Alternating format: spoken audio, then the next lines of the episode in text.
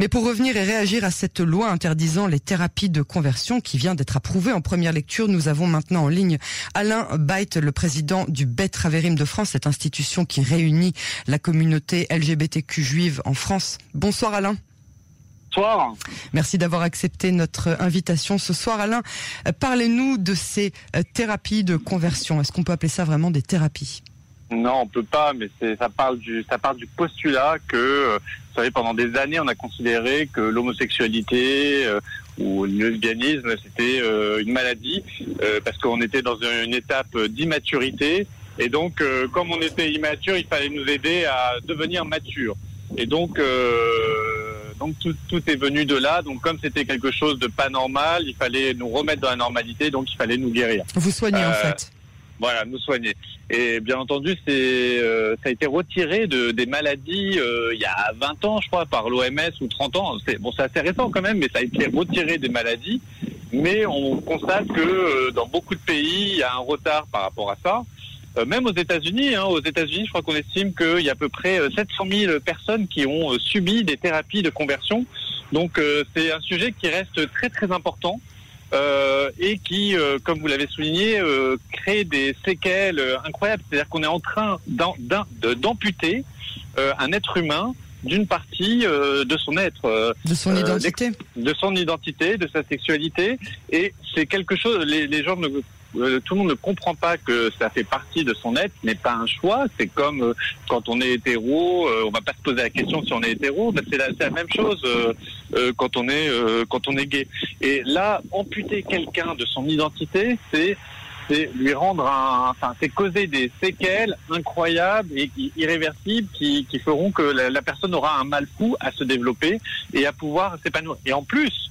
Et en plus, ça va causer des torts à autrui, parce que vous imaginez bien qu'une personne gay qu'on convainc, entre guillemets, qu'il est hétéro, qui va épouser une femme, euh, la femme, euh, elle sera pas forcément, ça sera pas la plus heureuse des femmes, hein. Au contraire, hein, elle va, elle va se rendre compte qu'il y a quelque chose au fur et à mesure euh, qui ne marche pas, qui ne fonctionne pas. D'ailleurs, il y avait eu un cas, là, il y a quelques mois, euh, en Israël, où une femme avait pris, euh, Euh, la plume pour parler de, de toute de toute son histoire, qu'elle avait découvert que son mari avait fait une thérapie de conversion, qu'elle était malheureuse, qu'elle avait des enfants, mais qu'elle disait que son mari aussi était une victime comme elle et qu'elle en voulait surtout à tous ces rabbins qui avaient convaincu son mari euh, de se marier et de ne surtout pas dire à sa femme qu'il avait euh, justement cette identité-là. Et euh, finalement, on crée énormément de malheureux dans ces affaires-là et c'est, c'est insupportable.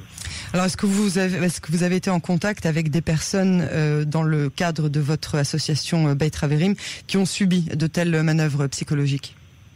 Alors, en contact, euh, il y a quelques personnes que je connais pas beaucoup, mais j'en connais.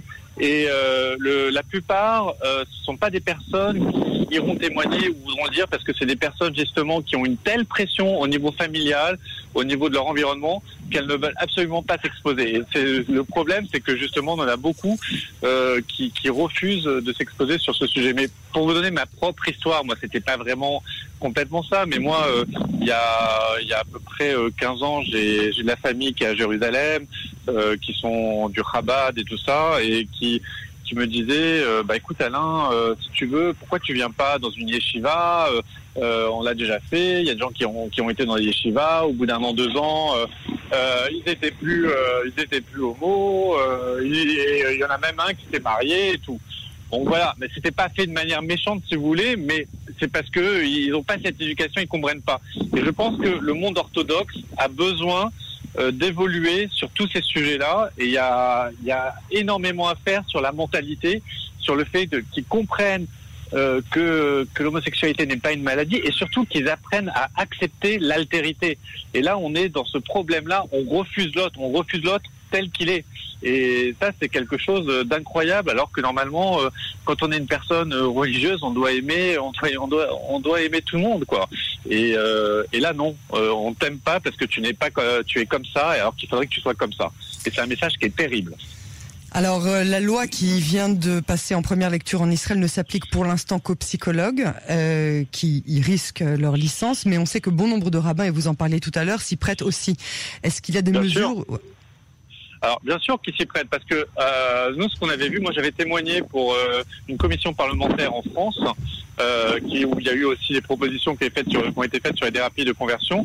Euh, il existe des, euh, des passages, des, euh, des points de passage entre euh, la France et Israël, et avec une filière qui mélange aussi bien des thérapeutes que des rabbins. Euh, les rabbins adressent à des thérapeutes, les thérapeutes adressent des rabbins. Enfin, c'est un peu un, un, des, des renvois euh, perpétuels. Et, et comme je le disais, c'est une telle violence, un tel refus de l'autre, et ça crée tellement de dommages que euh, il, est, il n'y a aucune raison pour qu'un rabbin soit au-dessus des lois.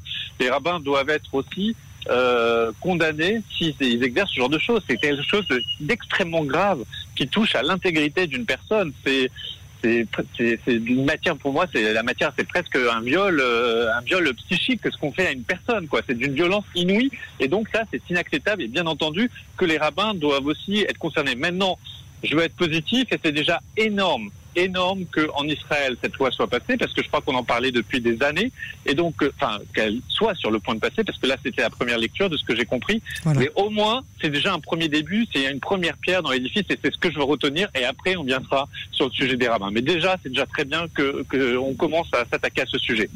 Oui, alors j'imagine que, enfin, il est, il est plus ou moins écrit entre les lignes que la raison pour laquelle les personnes de culte, hein, ce ne sont pas d'ailleurs que des rabbins, il y a aussi des imams chez les musulmans et, et, et très certainement des personnes du clergé, euh, ouais. de, de, des personnes de l'Église. Euh, mais en tout cas, euh, aujourd'hui, là, les, les rabbins ne sont pas concernés à cause justement de euh, des manifestations de la coalition qui mettent la pression ouais. euh, sur euh, le gouvernement pour ne pas y inclure. En tout cas, euh, la loi ne serait pas, n'aurait pas pu passer dans dans dans d'autres conditions. Bah oui, on, on voit on voit que malheureusement ce sont des tactiques politiciennes euh, qui ont fait ça, et on comprend que justement euh, la majorité est tellement bien obtenue en Israël qu'il y a ce genre de tractation.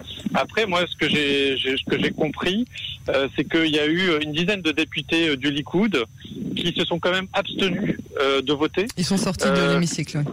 Voilà, ils, ont, ils sont sortis de l'hémicycle pour permettre que cette loi soit votée. Bon, bon ils n'ont pas dit non, oui. mais ils se sont quand même abstenus, et c'était quand même, c'est quand même quelque chose qui a permis aussi que la loi soit adoptée. Euh, et donc euh, c'est aussi, euh, c'est, c'est aussi très bien de voir que justement à l'intérieur même euh, du Likoud, il euh, y a des débats et qu'il y a, euh, qu'il y a des désaccords qui s'expriment comme ça, quoi.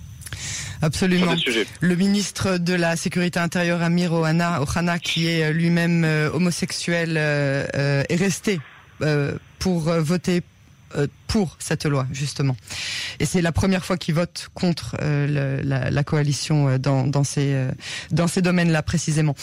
On vous remercie beaucoup, euh, Alain Beit, de votre témoignage, de votre analyse, et on vous dit à très bientôt sur les ondes de Cannes. Merci. Juste euh, un petit mot euh, concernant le, chan- le concernant le chanteur. Oui. Euh, je trouve que c'est c'est comment dire c'est c'est honteux ce qu'il fait.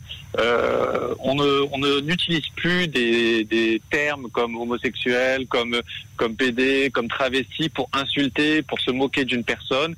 C'est de la c'est de la barbarie aussi. C'est une insulte à toutes ces personnes qui appartiennent à ce genre. Et je rappelle que l'homophobie, les L G B T-phobies, ce n'est pas euh, euh, ce n'est pas une opinion. C'est un délit. Et donc là, euh, c'est quelque chose qui n'a, qui n'a pas lieu d'être, et j'espère qu'à l'occasion, il pourra euh, s'excuser sur ce sujet ou demander pardon. On est absolument d'accord. Très bonne soirée, merci beaucoup Alain. À merci très bientôt. À vous. Au revoir, à bientôt. Au revoir.